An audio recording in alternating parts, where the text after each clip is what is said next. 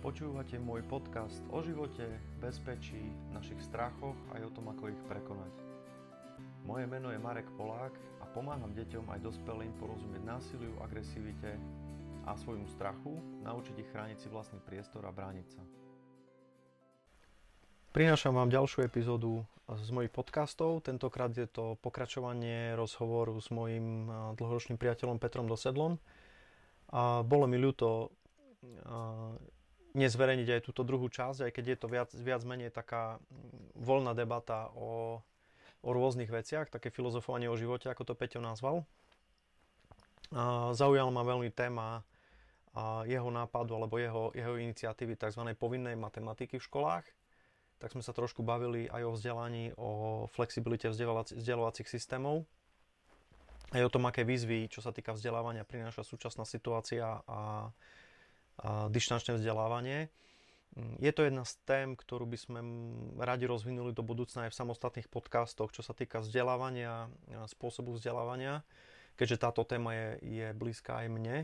Takže pokiaľ budete mať k týmto témam nejaké otázky, prípadne mm, viac špecifikáciu témy, čo by vás zaujímalo ohľadom vzdelávania, vzdelávacieho systému, spôsobu vzdelávania, náplne, Budeme radi, ak nám ich pošlete a budeme sa im venovať e, v ďalších podcastoch. Takže príjemné počúvanie. A ľudia nechápu, že tá matematika má samozrejme rôzne úrovne.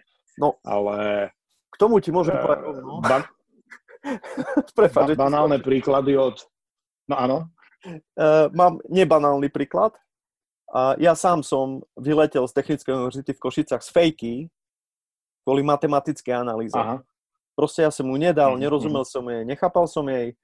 A začal som rozumieť matematickej analýze, keď som robil s človekom, ktorý teraz uh, robí v esete, myslím, že technologického riaditeľa, proste obrovská hlava technická.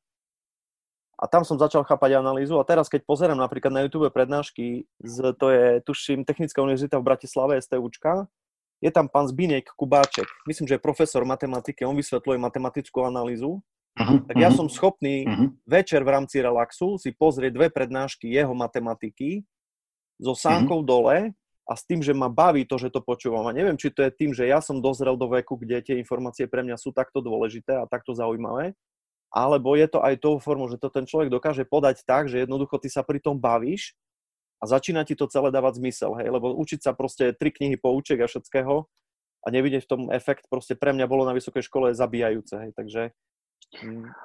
Určite môžem potvrdiť, lebo uh, ja síce mám, neviem koľko, 6 semestrov, či koľko matematiky. No, a, my, aj my. A častokrát som ja z ekonómie spochybňoval, že odvozovanie nejakých vied na 6 strán, že ekonómovi som nepochopil celkom na čo a zase iné veci, ktoré by boli potrebné, lebo my sme boli management a nie hospodárska informatika.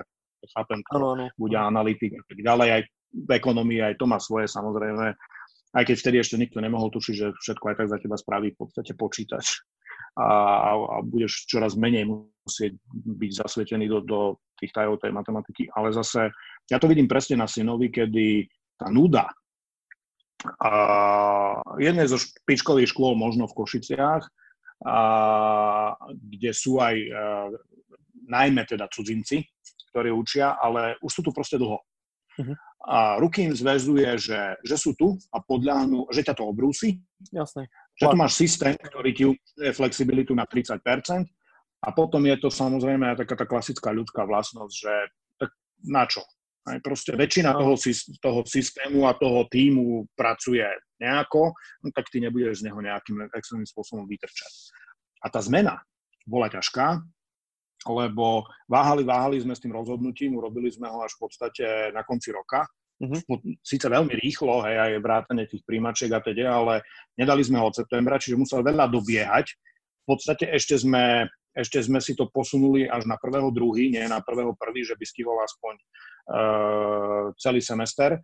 No napriek tomu uh, nadšenie o fyzike a tak ďalej, o veciach, ktoré tu nás sú viac menej sadní, počítaj, tam máš príklady, neviem čo, nehovoriať samozrejme o, o dejepise a o proste čokoľvek. Ano. A úplne komické už bolo potom, keď samozrejme aj na Floride zavreli školy a proste sa svičlo, hej, oni mali spring break, dostali ešte 5 dní navyše, a ten skončil a proste prepli na Zoom.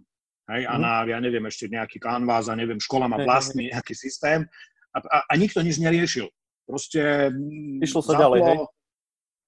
A, funguje sa ako, že a, a, nie, a nikto nič ako nejaké, že, by, že, že, že sa niečo, nejaká, nejaká radikálna zmena stala. Zmenilo, hej. To je také, že on má telesnú a je proste v izbe a proste on cvičí hodinu. Hej, a normálne cvičia všetci a to je jedno, kde sú a tá škola je medzinárodná, takže typek z Vietnamu, z Číny, neviem, z kade, z Mexika a tak ďalej a proste nikoho a nerieši, a to je, ale to je tiež o takej tej zmene, že, že, alebo akceptácii vôbec zmeny, že no a čo, že sa to zmenilo? Veď, akože, veď tak sa zmenilo, ale jednak samozrejme oni sú na to ready. Hej, a keď počúvam, neviem si predstaviť chudák rodičov, lebo nemusíš mať danosti na fyziku, matematiku, no, chémiu, zemepis, presne. na čokoľvek. A ja neviem, ako oni tým deťom to dokážeš vysvetliť, keď uh, dovolím si tvrdiť, že väčšia polovica škôl funguje systémom pošli a pošli späť. Tak. Teda pošlem a pošli späť a, a, a tí ostatní, ktorí sa aj snažia, tak no keď to v tých deťoch ty nebuduješ, no tak aj tie deti darmo, že všetci sú teraz radi, že môžu konečne byť na tom počítači, na tom tablete a tak ďalej. Je to iné. Hej, že, že berú to tak, e, tá, tá, ten, tá vzdialenosť, ona sa to aj volá, že distančná forma štúdia, ale je, je ale, ale oni to majú akože distance learning program, že, že, že, že úplne inak to vnímajú, lebo to berú len tak, že e, proste sa to bagatelizuje. Nie je to o tom, že, že si uvedomuješ, nejakú zodpovednosť, hej, a že, že to skončí.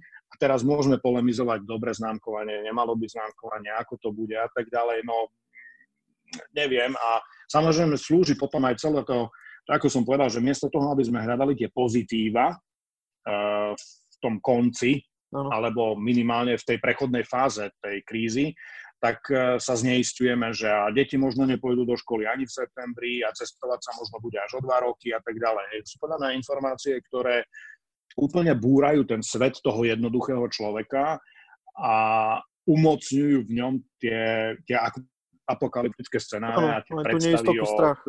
z filmov. Tak, a, a vytvárajú v podstate hm. neistotu a strach.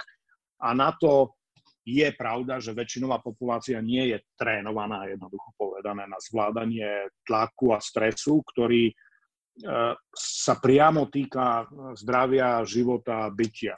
To no, je, je podľa mňa úplne e, zle pochopené. Hej? A čítal som teraz také zaujímavé, že, že áno, že nech si myslíme o e, tete Merkelovej, čo chceme, alebo aj o britskej kráľovnej, takže že toto sú lídry, ktorí dávajú ten message tomu národu nejaký, aj keď zase Merkelovú ráno skritizoval Špigel, že, že sa správa k národu jak k deťom. Je, že dáva také odkazy ako, ako v škôlke.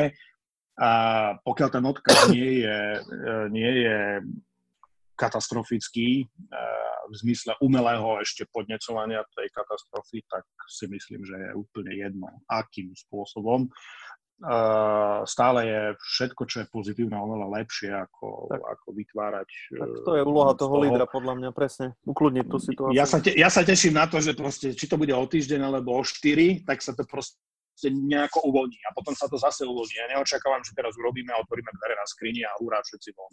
Aj, takže e, samozrejme treba byť realista, ale, ale nemôžeme byť, e, nemôžeme byť úplne ponorení do tej katastrofy, že teraz tu ideme z toho robiť a proste strašiť ľudí, koľko kde kto zomrie. No, ako, uh, potom samozrejme ja sa nedivím aj tým druhým, ktorí sa to snažia zľahčovať, že ale veď tá štatistika, hej, tak jak hej. talianský štatistický úrad, keď si si, neviem, či si to zachytil, že Bergamo alebo Lombard, Lombardy, áno.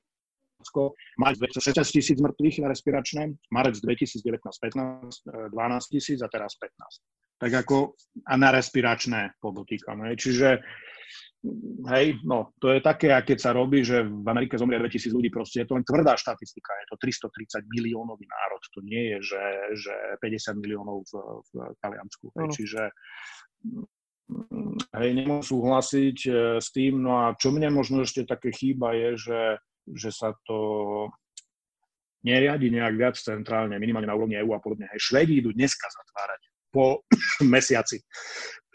To mi príde už úplne, že, že, že cestné, ako keby, že tak my už chceme uvoľňovať, alebo teda aspoň Češi a Rakúšania a oni ešte len teraz idú zavrieť. Hej. No to akože pravá ruka nevie, čo robí ľavá. No, mne, sa, mne sa zase vracali Rímania, hej, ktorí si volili diktátora v takýchto časoch. práve, práve kvôli tomu. Ja viem, opatrne, je mi to jasné. Len e, presne to centrálne riadenie, aby to boli koordinované tie kroky, lebo toto je vec, keď ty urobíš dva protichodné kroky, tak v podstate zhoršíš ešte viac tú situáciu, ako keby si neurobil nič. Čiže Čiže... Ale odhalilo to slabinu EÚ, no ja som zvedavý, či sa s no, poučia.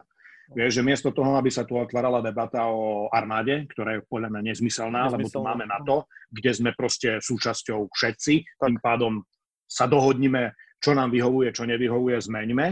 A, ale nemáme napríklad, lebo to je presne to, čo vieš, zase nahrávalo tým konšpirátorom, že ak nám pomáha Čína, Rusko a neviem čo, hej, hej. A, že, že, že keď, že, že, lebo, lebo táto oblasť bola doslovne tvrdo autonómna pre každú krajinu. Hej, a nebolo to nič centrálne pripravené v zmysle nejakej stratégie, keby niečo a teda. No tak však to treba pomenovať a treba, a myslím si, že v dnešnej dobe uh, toto spraviť, no len to zase ukazuje hej, aj tú, uh, tie slabé stránky tej únie, hej, že super je, že nemáme hranice, že voľný pohyb, bla, bla, bla, a tak ďalej, všetko možné.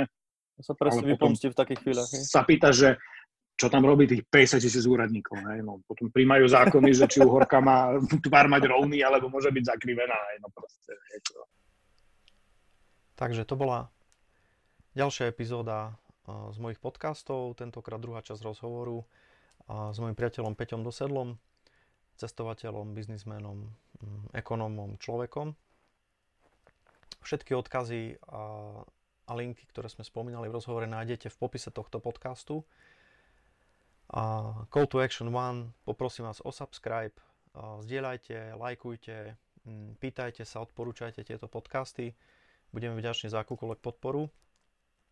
Call to action 2, ak nás chcete podporiť aj v tom reálnom svete a pomôcť nám vlastne takéto podcasty robiť ďalej, a môžete nás podporiť aj finančne na číslo účtu nášho občianskeho združenia Bezpečný prístav, vďaka ktorému môžem tieto podcasty vytvárať. A číslo účtu aj formu podpory nájdete vlastne zase v popise tohto podcastu. A dúfam, že ste sa dozvedeli niečo nové, aj keď pre mňa bolo teraz veľmi dôležité aj preniesť na vás trošku tú atmosféru rozhovoru s Peťom.